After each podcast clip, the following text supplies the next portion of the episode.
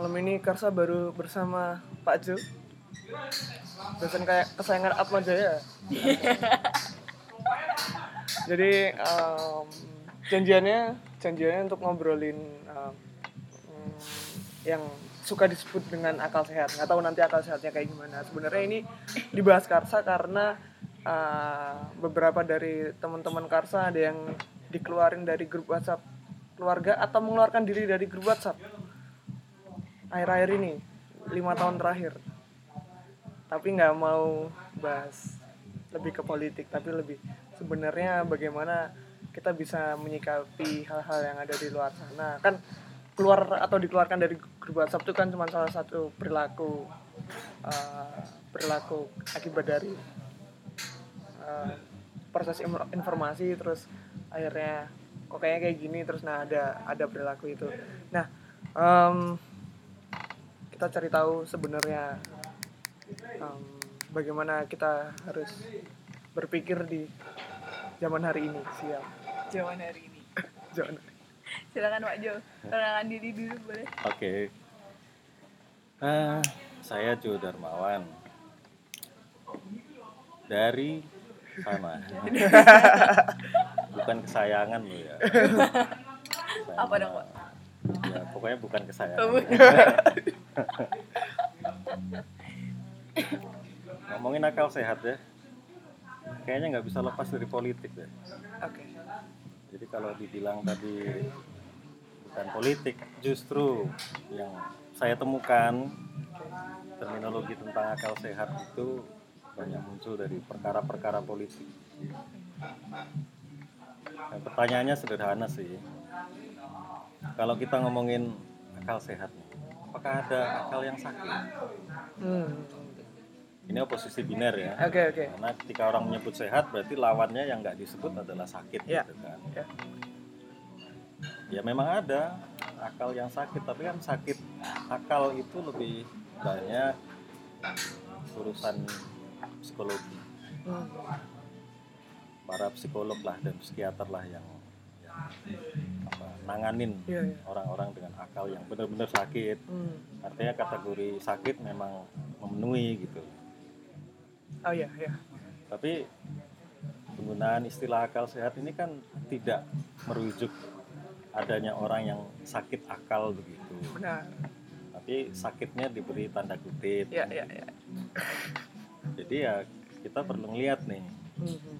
yang disebut akal sehat itu em, terkait dengan apa terkait dengan tidak sesuainya cara berpikir orang kebanyakan atau banyak orang tentang suatu hal tertentu nah di sinilah kemudian kita melihat bahwa suatu hal tertentu itu ternyata berhubungan dengan kepentingan kepentingan seperti apa? Nah, kalau sudah kepentingan seperti apa, berarti ya siapa yang punya kepentingan? Nah, di situlah politik. Berarti diksi akal sehat tergantung siapa yang melontarkan atas siapa. Khususnya kepentingan siapa atas kepentingan pihak mana. Itu yang paling clear sih kalau saya amati karena banyak sekali urusan-urusan politik yang dimunculkan Hmm. untuk memberlakukan apakah orang sudah menggunakan akal sehat atau belum. Ya di situ orang bebas saja untuk melekatkan psikologi, filsafat, ilmu politik dan sebagainya untuk mengategorikan apakah sesuatu itu disebut sehat atau tidak sehat. kalau kalau menyinggung uh, politik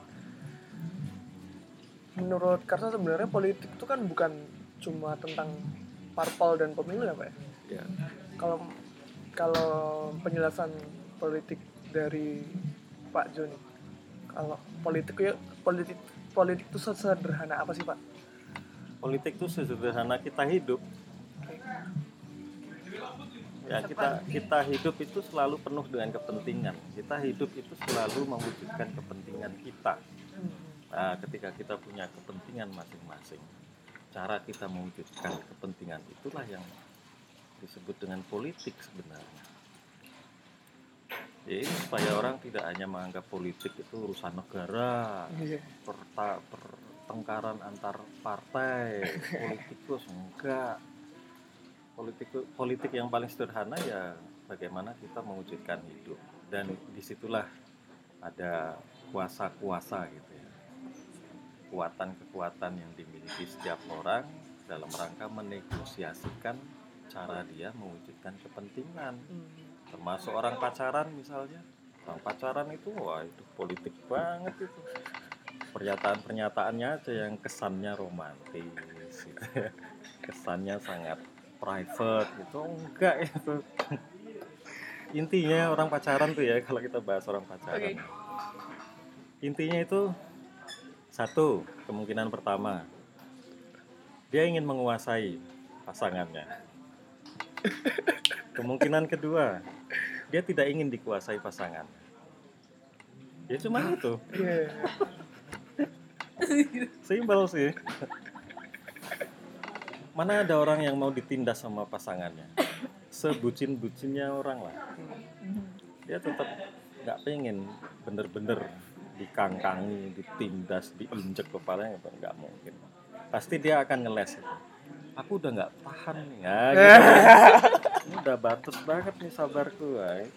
Apa itu kalau bukan kepentingan?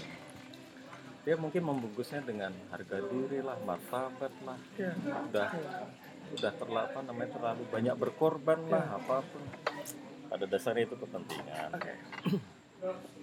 Nah, kalau memang ditarik ke urusan yang lebih luas ya kita menemukan itu dalam kehidupan bernegara ya.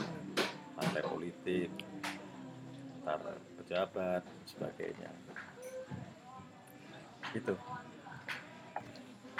Ternyata sesederhana mau makan apa, iya betul. terus konflik. Iya betul. Ternyata di situ ada sidang negara. Iya. Betul, makanya. Makanya saya sering heran nih kalau orang menganggap oh, udahlah kita jangan ngomongin politik, kita ngomongin kita aja gitu. Eh, ini bukannya politik juga. Kenapa mengesampingkan kepentingan itu tapi mengutamakan kepentingan kita gitu kan? Kayak lagi kalau politik adalah kepentingan, di situlah yang paling simpel. Selama kita menganggap ini adalah kepentingan, itulah politik. Oke. Tuh, gitu. Oke. em,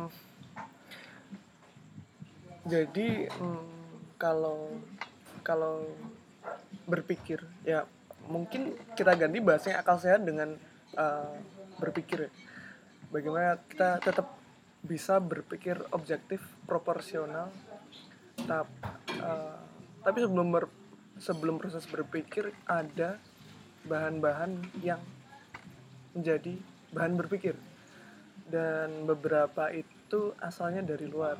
Dari apa yang kita tangkap eh, dari eh, media yang kita temui sehari-hari.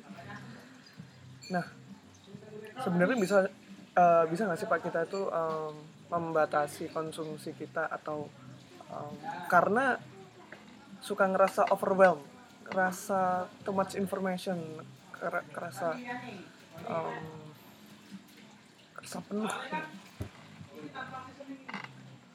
Ya sebelum orang sebelum orang berpikir dia harus punya apa yang harus dipikirkan toh. Benar. Dia harus cari sumber sumber informasi referensi dalam rangka untuk memikirkan. Saya kira semakin banyak informasi semakin baik. Walaupun. Kebanyakan orang akan akan segera komplain. Jadi bingung gitu kan. Eh, bingung itu pertanda baik bahwa dia, dia berpikir sebenarnya. Oh. Oh ya satu step satu step berpikir tuh bingung ya? Oh iya harus. Kalau orang nggak bingung berarti dia nggak berpikir. Simpelnya seperti itu. Iya, iya, walaupun iya. tentu saja ini ada Ya, levelnya ya, ya, ya, ya, ya. nggak terus bingung terus oh, berpikir Iya. terus nih. Orang yang biasa berpikir dia nggak mudah bingung tapi Ah. sampai titik tertentu dia juga akan bingung. Iya, bagaimana masalah yang sebenarnya nih apa yang harus diputuskan nih langkah-langkahnya gimana dan sebagainya. Kalau kita nemukan seorang yang apa menyampaikan pendapatnya kelihatannya mudah gitu Iya. jangan dipikir dia sebelumnya nggak bingung. Mhm. kalaupun dia mengatakan "Oh, saya nggak pernah bingung. Nggak nggak mungkin. Manusia itu pasti bingung ketika dia berpikir dengan intens Oke. oke Mhm. nah too much information itu tergantung begini apa yang dia cari dari informasi itu seseorang yang mencari informasi harus tahu apa yang dia cari kalau dia nggak tahu apa yang dia cari ya jelaslah kita ketik satu kata kunci di Google keluarnya jutaan ya jelas dia bingung apa nih yang mau aku cari Mhm. Maka orang harus punya kriteria. Oke. katakanlah misalnya ngetik kata kunci di Google. Kriterianya apa nih yang akan aku gunakan sebagai informasi? Misalnya nih situs-situs yang aman. Nah situs-situs yang aman kan juga tergantung nih. Dia pasang nggak itu aplikasi antivirus yang bagus? Kalau antivirus yang bagus akan bisa memfilter gitu kan situs-situs yang aman. Aman dari apa? Dari virus dari aplikasi-aplikasi yang haram gitu kan. Itu kriteria pertama. Kriteria kedua dia punya nggak referensi tentang web yang kredibel? Kalau dia punya dia pilih. Dia punya nggak sumber-sumber per- apa informasi person? Mhm. kalau dia punya dia tinggal pilih bahkan formatnya. Dia mau cari yang apa? Jurnal atau artikel bebas? Atau sekedar diary dalam blogspot? Atau tugas yang diupload misalnya? Itu kan macam-macam nih. Kita juga harus harus punya apa referensi tentang bagaimana suatu informasi itu tersedia di internet. Apakah itu dihasilkan lewat suatu apa evaluasi atau bebas ditampilkan kalau jurnal dievaluasi dulu kan Iya. ada prosedur, ada proses untuk menganggap dia layak diterbitkan. Tapi kalau dari blogspot bebas saja tuh orang mau mengupload apa aja. Nah itu harus kita pertimbangkan ulang untuk dijadikan referensi. Poinnya adalah too much information itu jelas tidak akan terjadi kalau kita tahu apa yang kita cari. Prinsipnya orang yang mau berpikir harus punya bahan untuk dipikirkan dan bahan-bahan itu juga mestinya bahan-bahan yang proporsional. Proporsional itu seperti apa? Simpel aja. Supaya dia berpikir dengan tepat, dia harus mengumpulkan informasi yang lengkap dari dua sisi. Katakanlah sisi baik, sisi buruk, sisi positif, sisi negatif. Dia harus kumpulkan itu semua. Lalu dia pertimbangkan kalau dia hanya berpikir dan mencari satu itu dia udah nggak adil sejak dari pikiran itu sangat berbahaya untuk apa yang akan dia pikirkan mau itu positif saja dia klaim atau mau itu negatif saja dia klaim tapi yang jelas eh, baiknya adalah dua sisi kemudian dalam hal berpikir dia mau ngapain? Itu juga harus jelas. Orang nggak bisa hanya sekedar berpikir berpikir berpikir lalu tiba-tiba muncul gitu ya ide utamanya nggak bisa. Dia mau ngapain? Simpelnya mau menguatkan mau melemahkan atau mau menyimpulkan sesuatu yang membuat dia sendiri paham. Kalau hanya mau menguatkan ya dia bisa hanya berpikir ke arah tertentu. Seperti halnya mau melemahkan. Iya. atau dia mau membuat dirinya sendiri lebih paham. Maka dua-duanya yang harus diakomodasi. Iya. sama seperti hidupnya gitu kan. Hidupnya tidak hanya akan baik tapi juga buruk. Kemudian mau digunakan untuk apa pemikirannya? Apakah hanya menambah pengetahuan dia sendiri? Mau dipakai untuk diskusi? Atau mau bikin gaduh yang kayak kayak gitu ternyata nggak nggak sekedar orang berpikir. Dia harus tahu pemikirannya ini punya kelemahan seperti apa kekuatan seperti apa mau digunakan untuk apa impactnya juga bagaimana. Ya oke ini ideal ya. Yang saya sampaikan ini idealnya orang berpikir. Sehingga dia sendiri nanti akan bisa menilai nih pemikiran-pemikiran yang dia temukan dari berbagai sumber itu adil nggak? Bijak atau tidak? Proporsional atau tidak? Tepat atau tidak? Nah dari situ kemudian dia akan bisa untuk mempergunakan. Ya kalau bicara tentang akal sehat tadi ya bicara tentang akal, akal sehat ini kita tidak hanya sekedar bicara akal sehat kesehatan akal. Kalau mau punya kesehatan akal gunakanlah cara berpikir yang benar. Jangan cuma merujuk pada pernyataan-pernyataan yang diklaim sebagai akal sehat karena sangat politis kurang lebih seperti itu Eh, adil dalam pikiran dan em, berpikir dengan benar. Bagaimana caranya kita bisa em, tahu kalau kita sudah adil dalam berpikir, Pak? kita nggak akan tahu justru kalau kita punya apa prinsip untuk membuat diri kita sendiri adil sejak dari pikiran prinsipnya tadi lihatlah segala sesuatu itu hitam dan putihnya. Ya toh? Iya, iya. ada baik pasti ada buruk. Posisi biner seperti tadi saya singgung ngomongin akal sehat ya pasti di sebelah sana yang nggak disebut itu yang sakit. Iya. yang sakit tuh kayak gimana kan gitu. Maka berpikir adil adalah kalau ini dikatakan benar carilah tahu yang nggak benar kayak gimana. Sesuatu dikatakan salah carilah tahu yang dikatakan betul yang kayak gimana. Apakah itu cukup? Sebenarnya belum. Apa yang perlu dilakukan? Cari tahu juga kenapa ini dikatakan benar? Oleh siapa yang mengatakan benar? Dan sebaliknya kenapa ini dikatakan salah oleh siapa ini dikatakan salah? Nah, dengan begitu kan kita tahu nih eh, tracknya. Nggak sekedar menangkap simpulannya tapi juga menelusuri kenapa kok bisa disimpulkan seperti itu.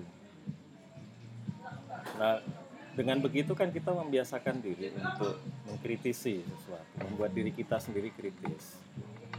Nah kalau membuat diri kita sendiri kritis setidaknya kita mencoba mengadopsi kesehatan berpikir tadi. Nah kalau kita nggak adil dari pikirannya ya sudah kita jelas sangat diskriminatif. Efek paling jelas adalah menganggap semua pernyataan yang satu ini pasti benar gitu. Atau yang satu ini pasti salah. Itu jelas. Setiap kali kita membuat pernyataan kita akan menerima apa eh, buahnya gitu kan. Dibully orang mungkin apa gimana gitu Kalau yang kemarin banyak digaung-gaungkan ketika demo-demo adalah eh, lihat substansinya bukan lihat orangnya. Apakah itu juga bagian dari mencoba ber- eh, berpikir sehat, eh, kesehatan akal? Ya, eh, memang banyak sekali pernyataan yang dilekatkan begitu saja dengan si yang menyatakan. Sejarah dunia ini kan sudah sangat banyak diwarnai oleh eh, perlakuan-perlakuan tidak fair, diskriminasi, ketidakadilan dan sebagainya. Misalnya gini, masa kita mau dengar omongan PSK tentang Oh, loyalitas misalnya? iya, iya, iya.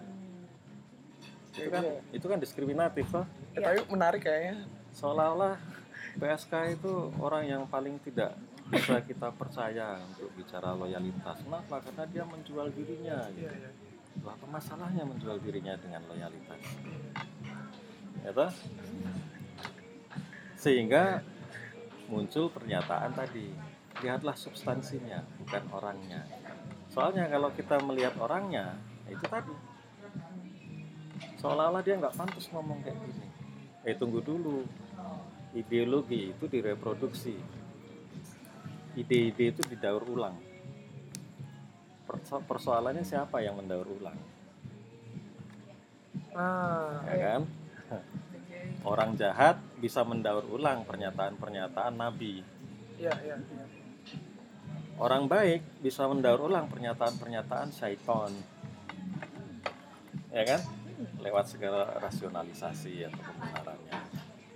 Sehingga kalau orang tidak punya kejelasan tentang bagaimana memikirkannya seperti yang saya sampaikan tadi. Ya dia dengan, dengan akan mudah terjebak dalam arus yang mana. Ya. kalau dia dia apa namanya eh, sangat mudah dipengaruhi oleh subjek orang. Maka seolah-olah dia akan tergiring ke apa yang dia nyatakan itu akan diikuti sedangkan subjek yang tidak dipercaya apa pun yang dia nyatakan tidak akan diikuti. Nah itu sudah sudah jelas politis. Kadang kita tapi kadang kita terbawa arus tanpa kita eh, menyadari bahwa kita terbawa arus. Em, karena tidak semua eh, informasi yang eh, kita proses itu melalui konsen kita melalui em, persetujuan kita. Bahkan banyak yang eh, datang bahkan tidak salah sadar kalau tentang itu gimana pak? ya dunia ini misterius memang ya. Terjebak terseret arus dan sebagainya itu adalah hal yang wajar sih dalam hidup ini ya. Saya kira nggak usah terlalu dibawa Ah, susah gitu loh.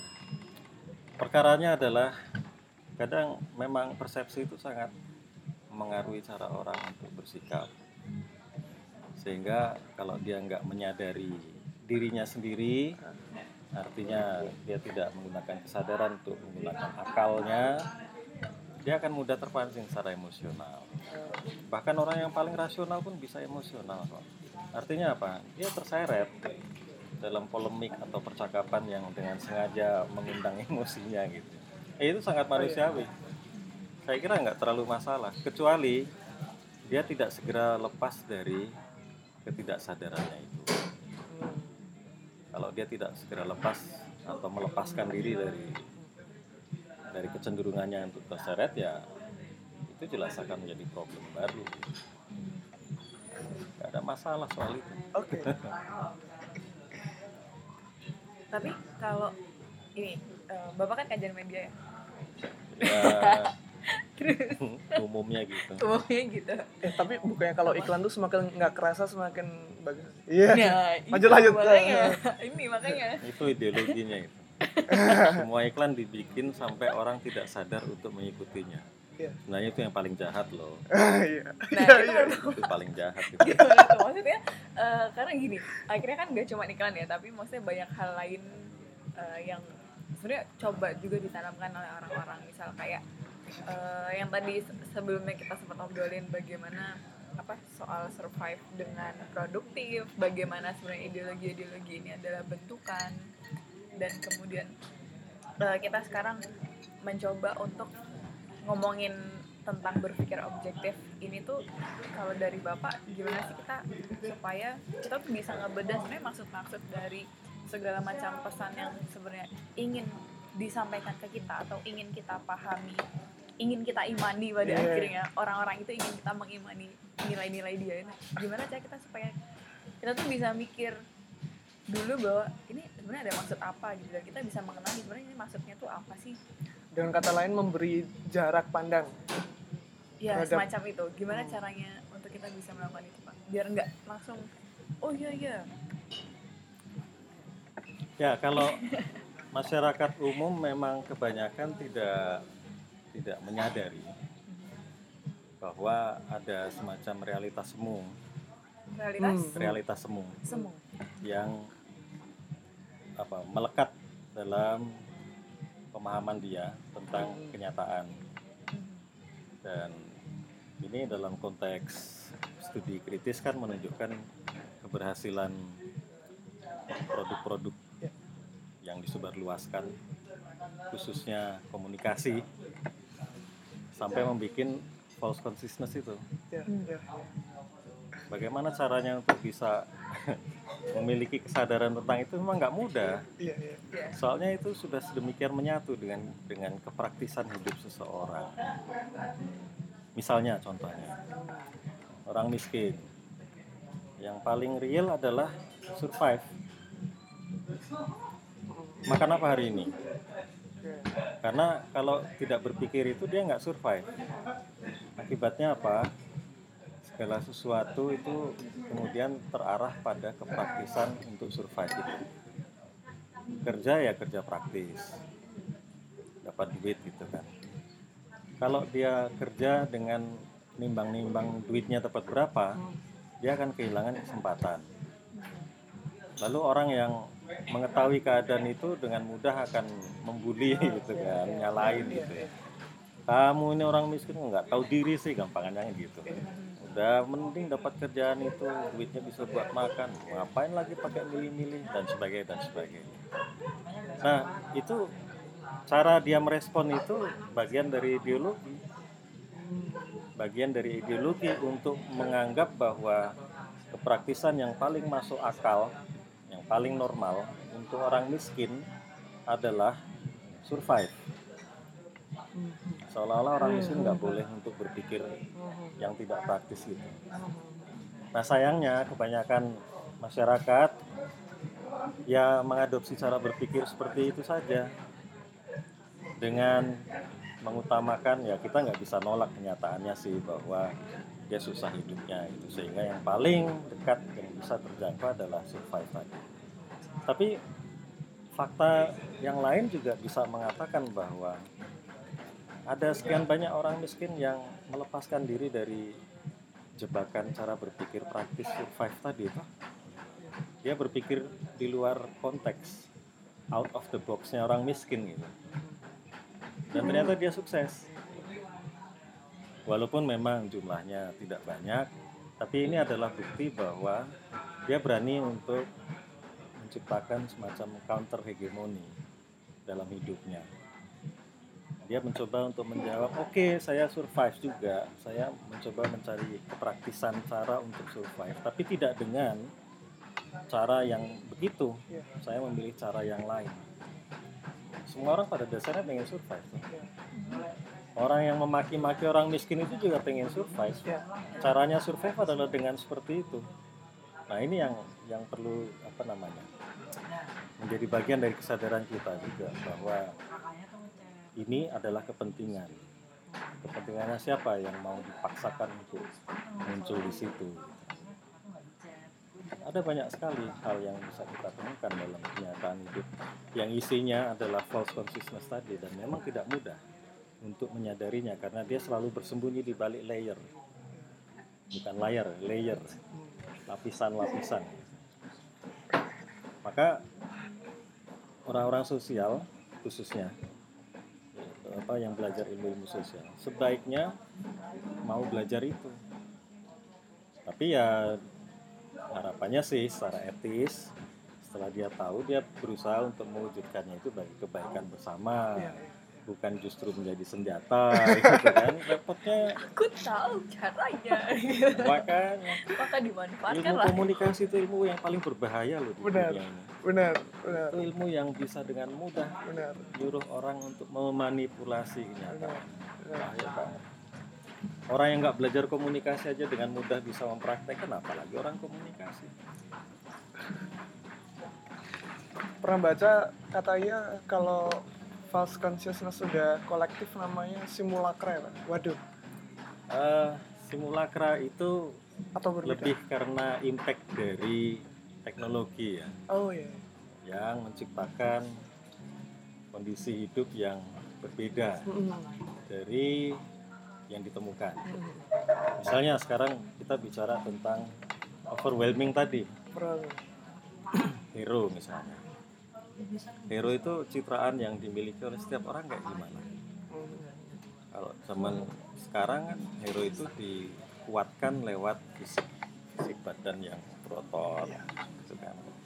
Yang selalu mengedepankan kepentingan orang lain Siap. mau berkorban dan sebagainya. Oke. Pertanyaannya ada po Too good to be true. Too good to be true itu ada po nggak ada semua orang melakukan dengan kepentingan mungkin ketika dia menolong orang lain dia nggak berpikir untuk menjadi hero mungkin praktis aja gitu kebetulan dia ada di situ gitu. Iya iya. tapi oleh citraan yang simulakrum karena pengaruh-pengaruh misalnya apa film Ya. atau yang paling kuat sekarang ini adalah em, eh, penerimaan atau pengakuan di media sosial, itu jumlah likes yang tinggi dan sebagainya, lalu dia akan ini kata yang berbahaya, viral. Waduh. Lalu dia akan viral. Itu kan bisa menstimulasi terciptanya simulacrum tadi. Seolah-olah sesuatu itu wah, jauh lebih luar biasa daripada kenyataannya itu sendiri. Nah itu simulacrum. Oke, itu memang bisa pada batas tertentu dianggap sebagai false consciousness yang kolektif. Iya, iya. Tapi simulacrum jelas false consciousness itu sendiri. Oh. Kita disuruh menganggap dunia ini luar biasa. Ya kalau kalian suka baca tulisannya Pram, Iya. saya kira itu kena banget. Dia menyatakan hidup ini kan sebenarnya biasa-biasa aja ya. Iya. Yang luar biasa itu interpretasi orang. Nah, interpretasi datangnya dari mana? Dari produksi citraan tadi, image tadi. Makanya yang disebut sebagai baik itu pasti wow. Termasuk akal sehat itu pasti wow. Oh iya. Padahal semuanya itu politis. Kepentingannya siapa? Susah ya. Terus ini Pak, Eh, soal berarti kan kalau tadi itu ngomongin berpikir kritis ya pada akhirnya ya. Nah, eh, gimana dengan eh, omongan-omongan orang yang bilang kamu kenapa sih eh, jadi segala sesuatu dikritisi? Apakah Nah, Nah, apakah kemudian sebetulnya ada batas untuk kita bisa mengkritisi sesuatu gitu? Oke. Kalau saya di ada orang ngomong gitu malah Iya. saya balik. Oke. Lah kamu kenapa sih kok ngomongin orang segala sesuatu harus dikritisi? Menurutmu segala sesuatu itu nggak harus dikritisi? Pasti dia jawabnya enggak juga sih. gitu. Iya. Atau cenderungnya ke situ gitu. Sekarang dia harus ditanya gitu, kenapa? Apa iya dia tidak mempertanyakan sesuatu? Iya. Dia pasti mempertanyakan sesuatu untuk hal yang dia sukai. Ya. untuk hal yang menjadi interest dia gitu. Nah kebetulan temannya kalau dia komentari gitu, interestnya nggak sama sama dia Oke. gitu kan. Iya. Berarti kan apa? Ya kepentingan juga tuh, ideologi dia juga. Tuh. Dia nggak menyadari bahwa ada pihak lain yang menciptakan sistem sedemikian rupa sehingga dia mengadopsi mindset seperti itu.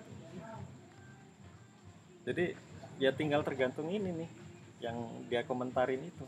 Oke. Cuman kalau ada orang yang bereaksi seperti itu ya yang jelas kalau kita mau menggunakan cara berpikir tadi eh, kita harus bertanya kepentingannya.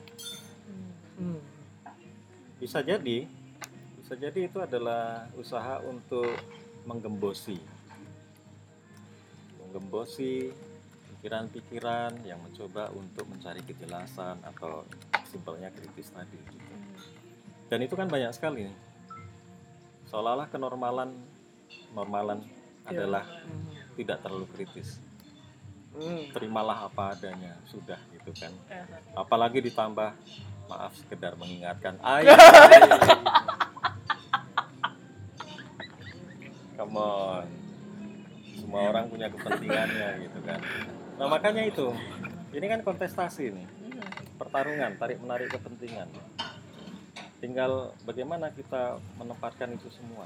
Kalau kita menganggap bahwa itu yang benar ya harus bertanya sebenarnya kok bisa aku menganggap itu yang benar? Nah dengan begitu saya mengandaikan nih orang Indonesia dengan kekritisannya itu akan menciptakan diskurs yang lebih baik lah soal kualitas itu nggak gampang untuk sekedar mengatakan hanya begini hanya begitu menurut dia menurut ini nggak seperti itu apa pun sebenarnya bisa kita pertanyakan kok Iya, iya. tanpa harus mencoba untuk menjelekkan atau menganggap itu baik. Ya. Fungsi atau tugas kita hidup kan seperti itu. Apalagi lulusan perguruan tinggi lah. Kalau lulusan perguruan tinggi tidak menggunakan kapasitas otaknya berpikir seperti itu ya mengenaskan sih sebenarnya. Soalnya menggunakan skala IP untuk berpikir. Iya. Iya, ya, eh, skip skip. Lalu kalau menurut Karsa itu salah satu salah satu um, salah satu uh, terjebak apa ya yang yang membuat kita uh, nggak sadar itu tadi mungkin karena uh, hubungan sebab akibat yang enggak enggak enggak sambung atau mungkin lo, lo- logi- uh, logical fallacy kalau menurut Pak gimana? Kenapa orang nggak nggak mudah untuk menyadari false consciousness-nya?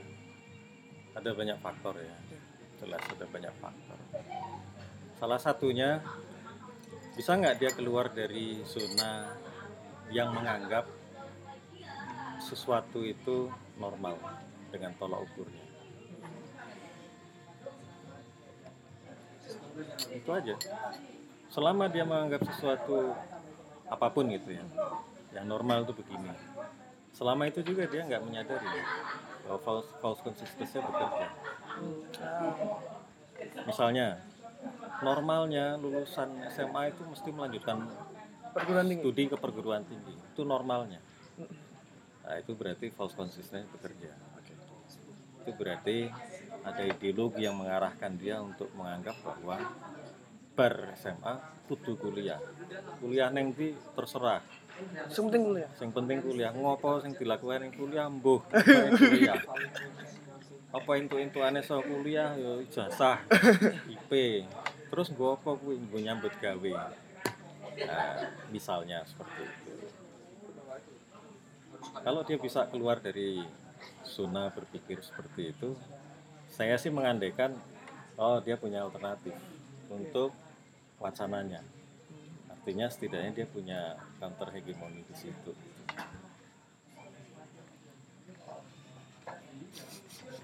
Karo karo iki. Kabeh wong kudu sukses sesuk ya. Nah, Sukses Aduh, itu ukurannya apa? Kepribadian itu tadi. Iya. Punya rekening pribadi, rumah pribadi, mobil pribadi, istri istri pribadi, suami pribadi, tanah pribadi, pribadian. Sukses ya apa? Itu, itu ideologis banget. itu. Emang orang yang nggak hidup nggak sukses. bisa survive eh, bisa survive tuh sukses. Intinya semua orang yang bisa hidup itu sukses. Kalau sukses di, ditekankan di material, ya itu bukan sukses lagi. Ya toh? Sukses kok. Itu kuliah. Itu yang gawe sing apik, gajine gede, omahe magrong-magrong. Stangnya bunder po lurus aduh. Nah ini cara berpikir elitis yang memang kuat sekali. Elitis, elitis karena begini. Kita ini di dunia ini seperti cenderung diarahkan untuk menjadi elit. Nah, Orang-orang khusus. gimana tuh Pak? Spesifik. Sekarang jumlah orang kaya itu banyak apa sedikit. Sedikit. Sedikit. Orang yang sukses benar itu banyak apa sedikit. Kalau suksesnya Sedikit, no, ukurannya material, material, tadi. Ah. Agamawan yang sukses banyak apa sedikit. Sedikit karena Iya, Nggak ada material. intinya apa-apa yang sukses itu kan sedikit loh. ya Nah, sedikit itu kan elitis. Jumlahnya sedikit. Kalau kamu masuk di situ, kamu orang elit. karena sedikit value-nya naik. Iya. Bukan rakyat, bukan, Bukan. kebanyakan, Bukan. Bukan kebanyakan. bukan orang sembarangan. Siap. Nah, gitu loh. Eh, ini kan kekeliruan ya kapitalisme sih ya. Mana ada kapitalisme yang buat orang banyak itu sosialisme kalau Iya, buat iya. orang banyak. Nah ideologi kayak gitu yang sebenarnya banyak berpengaruh dalam cara kehidupan kita. Mumpung kita jadi dosen penguji sekarang, Iya nih, saya diuji nih. Baik bu. jadi jadi eh, jadi pengen naik lagi gitu. Tanya lah. Mumpung mau ditanyain. Ngomong ini. Menurut Pak Jo nih, ideologi apa sih yang sekarang lagi sangat ber- Terjadi. Sangat berpengaruh di Indonesia secara keseluruhan. Tapi kita ya mungkin sadar nggak sadar bahwa kita sangat Wah susah ya kalau kalau pertanyaannya itu bu. Saya nggak punya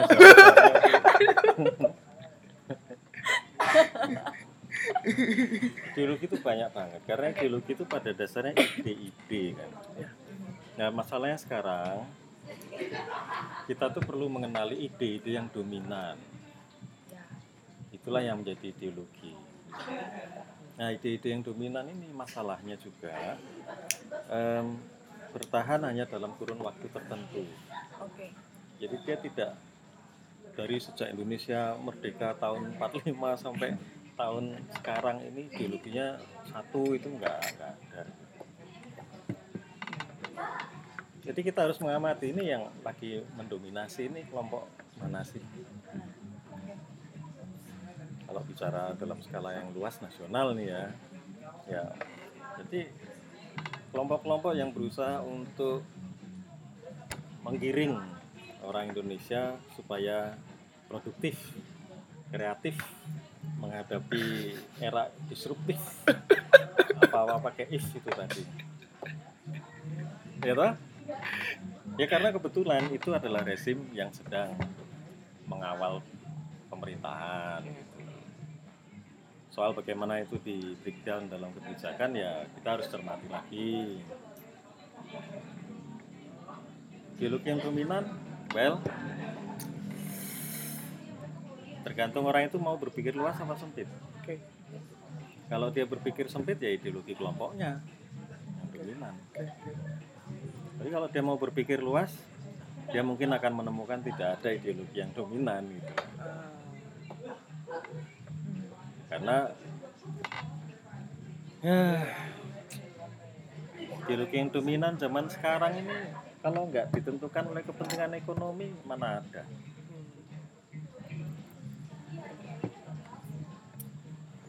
Simpelnya ya udah kapitalisme. Mau tanya apa? Jangan jangan gimana gimana nanti dibredel gitu.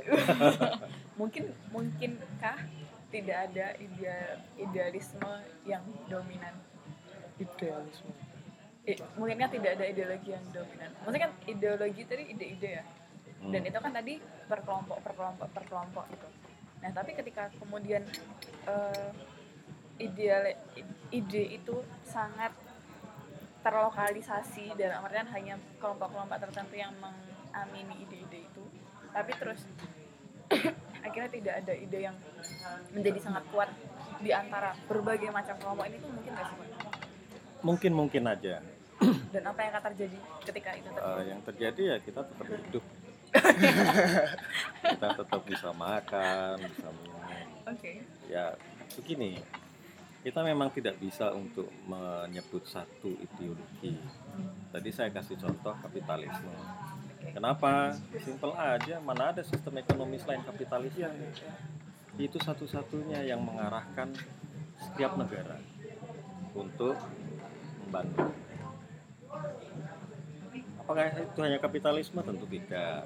Ada ideologi-ideologi lain yang berkolaborasi, bersinergi untuk itu.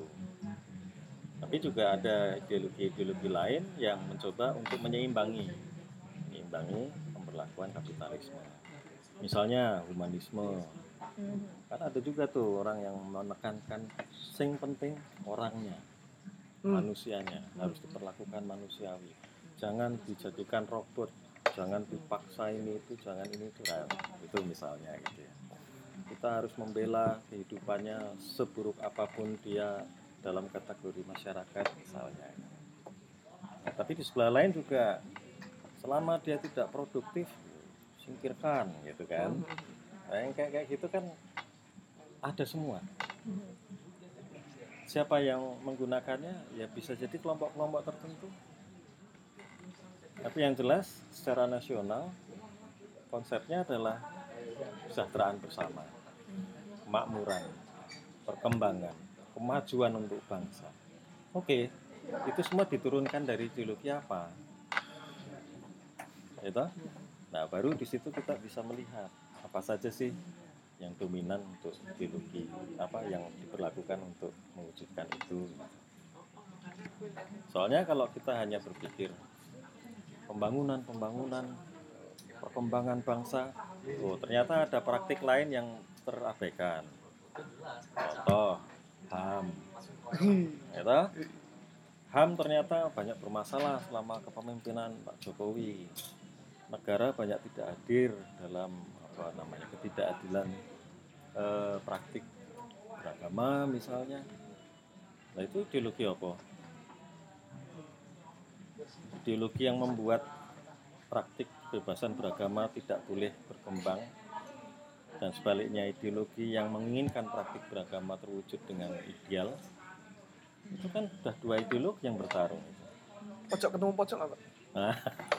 Padahal bisa jadi. Iya. tapi yang jelas memang suatu kelompok akan bisa mengklaim ideologi yang dominan dari suatu rezim dari suatu masa gitu. cuman sebaiknya kita tidak menggunakan itu sebagai patokan. Kita harus melihat dengan terbuka.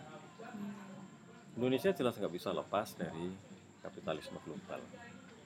Yang turunannya dituding sebagai neoliberalisme sebelumnya liberalisme gitu kan terus sekarang neoliberalisme. Tapi apa iya begitu aja? Nggak juga. Jadi ya kepentingan orang untuk menekankan ideologi adalah ideologi itu sendiri. Iya iya. Highlight. Iya.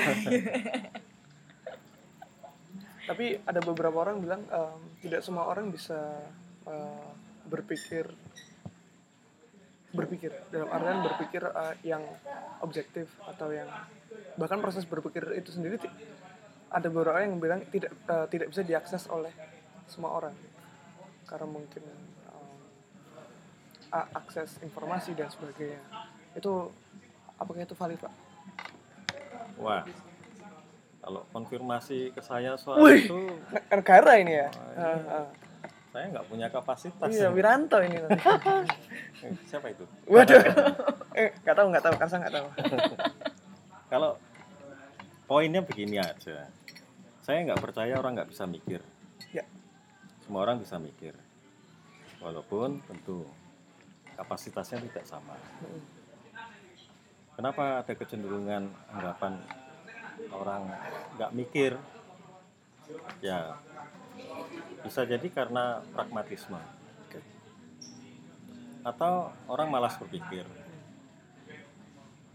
Tapi di sebelah sana ada orang yang berpikir tapi pikirannya nggak bisa diakses gitu kan. Oh iya, kalau yang itu urusannya adalah distribusi informasi. Distribusi informasi. kalau yang pertama tadi soal benar kok ada orang yang tidak berpikir. Hmm. saya kira kok nggak ada kecuali dia memang sakit gitu Iya. ya betul-betul sakit tapi bahkan orang sakit dia berpikir juga. Hanya konteks berpikirnya diletakkan pada rasa Hmm. orang juga bisa menganggap rasa itu adalah bagian dari pikiran.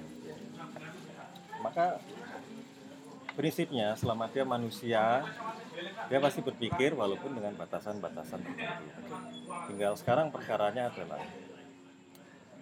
dia tahu diri nggak dengan batas kapasitas berpikir ketahui dirian ini penting loh Iya. Soalnya kalau orang tidak tahu diri, ya dia akan menganggap pikirannya adalah satu-satunya senjata untuk menghadapi dunia ini. Menjadi pusat alam semesta. Iya.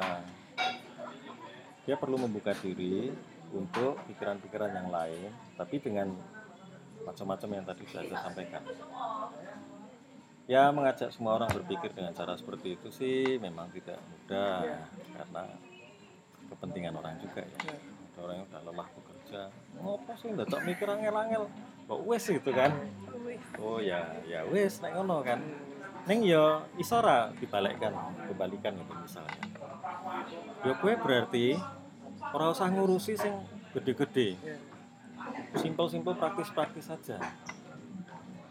Tapi begitu kue ora mikir itu, iso ora kue menolak segala bujukan yang merusak atau merugikan. Padahal ketika dia menjawab bisa, dia harus berpikir toh Iya. yang merusak itu gimana, Iya, iya. yang merugikan itu gimana. Iya, iya. Jadi nggak ada orang yang tidak bisa berpikir, hanya masalah dia mau nggak berpikir.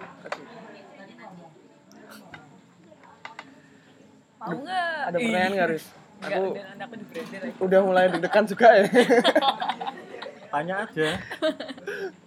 kan tidak semua pertanyaan ada jawaban. Oh iya benar. Benar benar. Ha, ha. Karena juga tidak pernah memaksa Pak Jo untuk menjawab semua pertanyaan kami. Iya iya. Oke. Iya, ha. Oh gitu ya. iya iya. Iya, Nah, kan terus- udah jadi jawab ya Oh, tadi. oh. Karsa terserah mau dijawab apa nggak sebenarnya, Pak? Nah terus tadi itu apa? Waduh. ya. Jebakan Batman. Jadi, Udah, enough. Jadi Oke. sudah clear tentang akal sehat tadi. um, iya. Kami merasa Kayaknya kita nggak ngomongin akal sehat loh. Iya. Kita ngomongin segala hal yang nggak jelas. Iya. Emang ngomongnya saya pernah jelas, Pak. Oke. Cuman cuman Ah. tadi kaitannya sama akal sehat sih. Saya saya cuman berharap aja teman-teman yang dengerin ini akan bisa eh, memikirkan lagi diksi akal sehat itu karena akal sehat tidak dihasilkan oleh satu sumber tertentu yang seolah-olah berlaku generalis gitu ya. Akal sehat itu diksi yang sangat politis muatannya. Saya sih lebih berharap gunakanlah kesehatan akal. kesehatan akal.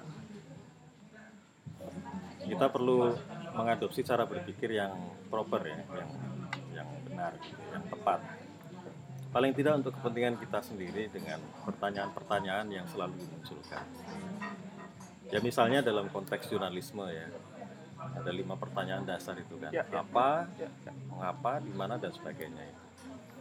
Ya kalau kita membiasakan diri untuk selalu mempertanyakan itu, setidaknya itu sudah mencoba mewujudkan kesehatan berpikir. Setidaknya.